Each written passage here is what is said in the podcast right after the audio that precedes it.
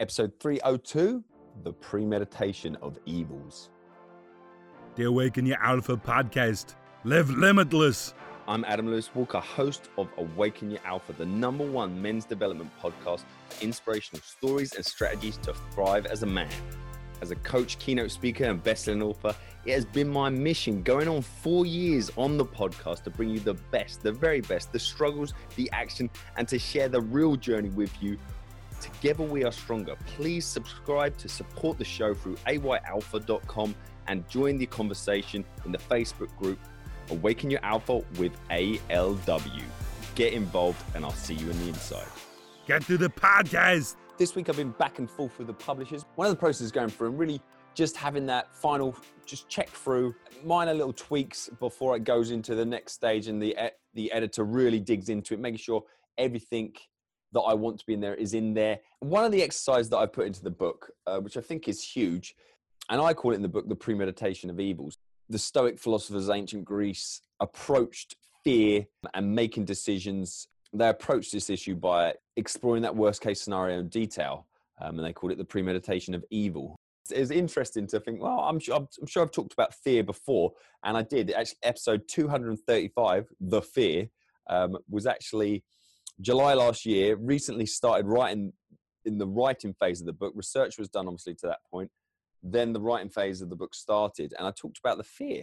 And it comes around, even in this book scenario, you know what is the worst case scenario and really digging into that and becoming aware of that so let's just say no one reads it not one book is sold i've potentially wasted uh, the worst case scenario actually wouldn't be that no one the book goes out and no one buys it. The worst case scenario if we're being really honest about this is that i go for all the way all the way through this process and then fear holds me back from actually putting this book out there. So imagine and then truly all the time and effort would have been wasted because I haven't followed things through. I've talked about that before in the power of finishing things, and resistance obviously gets higher towards the end to try and really screw you right. That's the worst case scenario would be not putting this book out there, no one reading it. But let's assume I follow through with this. No one reads it. I've wasted a lot of time, a lot of money, and then you look at what is permanent, what can be repaired, recovered.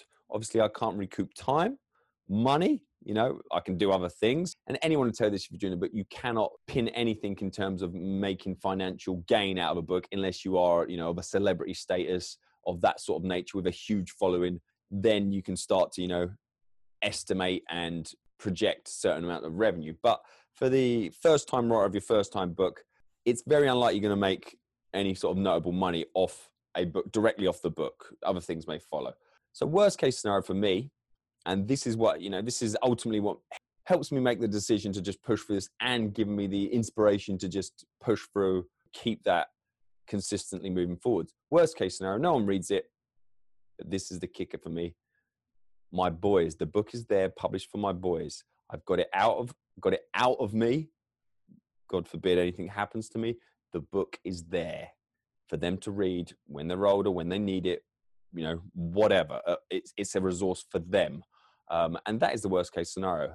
I put my message out into the world. It's there. It will live on long, long after me. It is done. It's complete. It's finished. So this is just the start of this process. That for me is definitely manageable. Um, Richard Branson calls it, you know, managing the downside, being acutely aware in detail of the worst case scenario.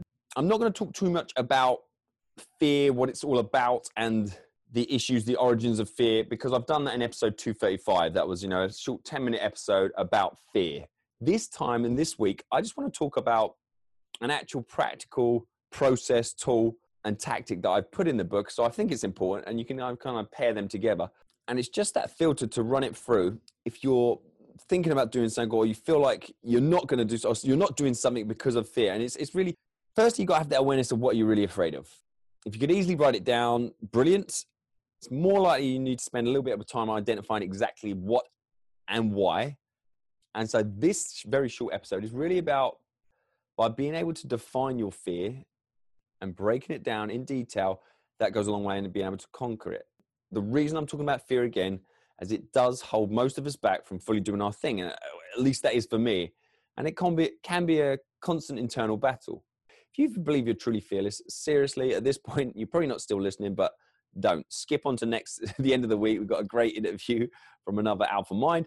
But at this point, for the rest of us, I think it's a valuable process. Tim Ferriss, he calls it fear setting. Richard Branson calls it managing the downside. The Stoics called it premeditation of evils. Everyone has a, a tweak or a, they all follow the, general, the general same theme. So, anyway, what it comes down to is initially the premeditation of evils is about using negative visualization to position things as they are in a positive perspective.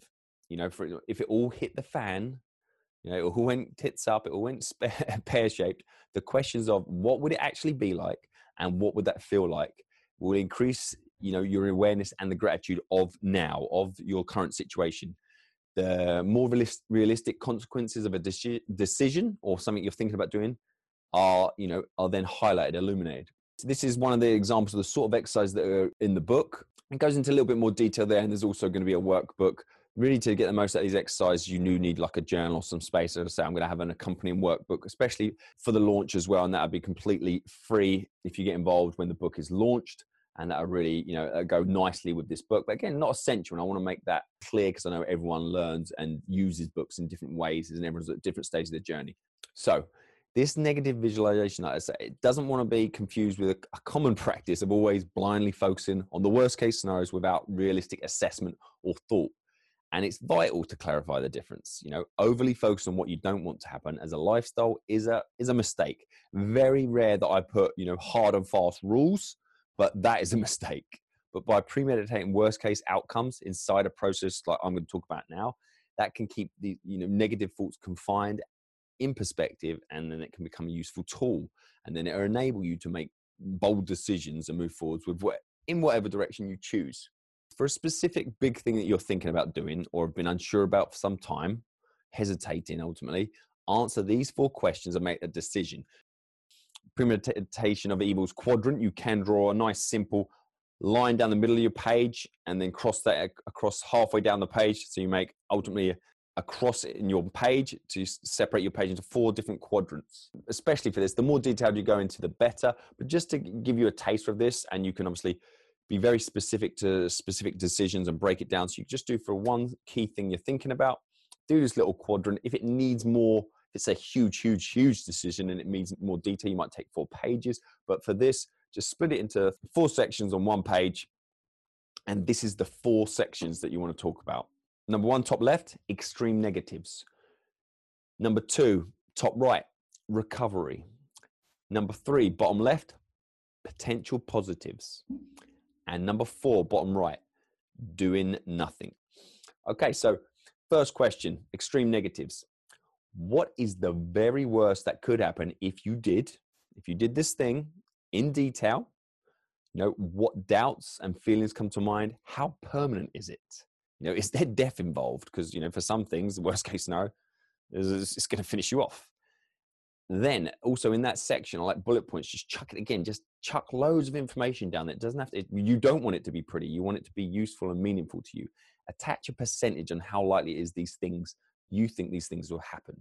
You know, for extreme example, put all this worst case scenario, 100%. So you're basically saying it is going to happen. Clearly you would, that would help you make your decision. You're not going to do it.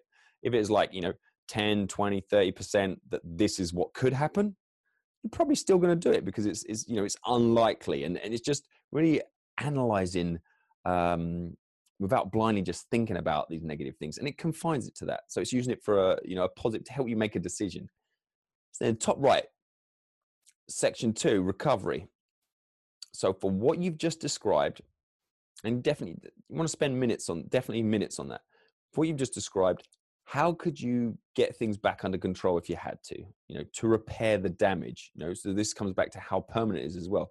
What would you need to do to get back or closer to normality as in before you made this this decision um, and it all went completely pear-shaped ultimately so let's just say what's the worst could happen what could you do to then remedy this bad scenario this worst case scenario and i think generally you know, if you're not dying, a lot of things in worst case scenarios, you can clarify the steps to get back to where you were, whether it's, you know, leaving a job, quitting a job, um, trying something.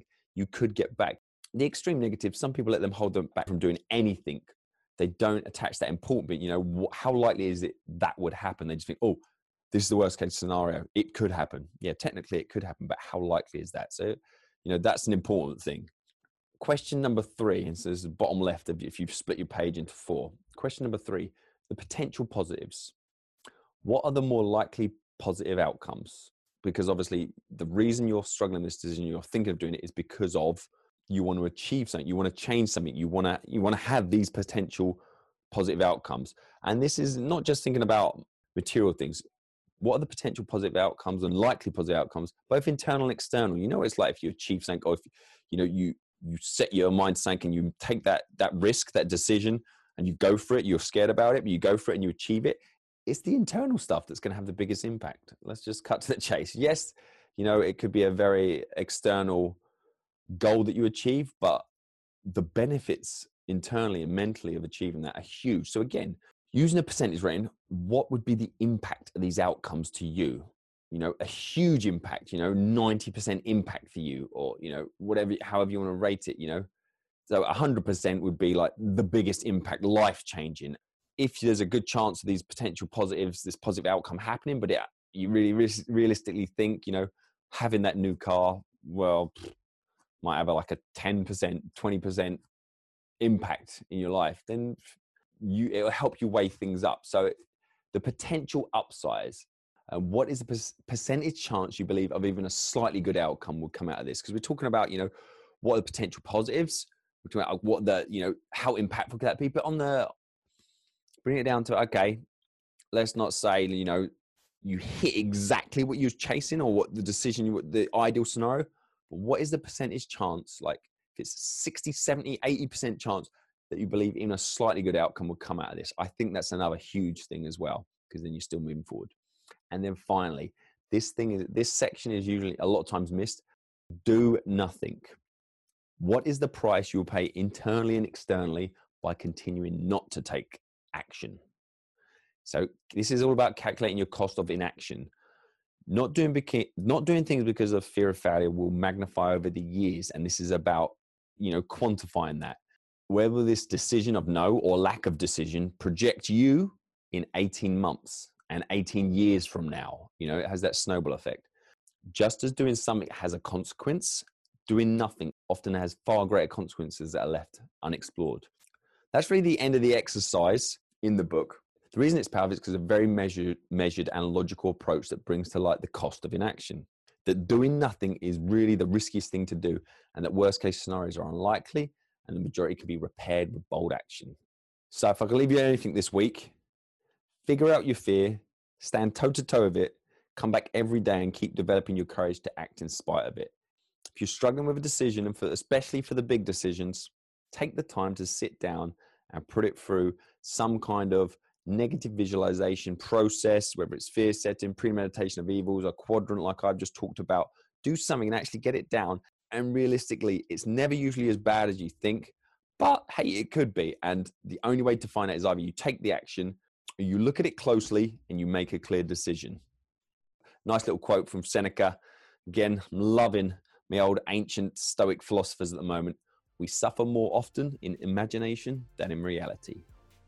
So don't be suffering this week. Have a great one, and I will speak to you later. Please do connect across all social media. I guarantee if you're listening to this and you think, I like the sound of this, I'm going to reach out, I will respond back to you 100%.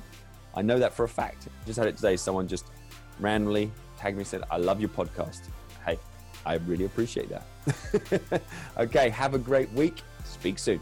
The Awaken Your Alpha podcast. Live limitless. Thank you again for taking the time to listen to this episode. I really do appreciate it. And I know time is the most important asset we have. Please do subscribe and leave a short review. Head over to ayalpha.com to get any goodies that are going on the website at the time and awaken your alpha with ALW, the Facebook group, and get on the inside, join the conversation, and please do support the show and recommend it to your friends. This is the number one men's development podcast for inspirational stories and strategies for us all to thrive.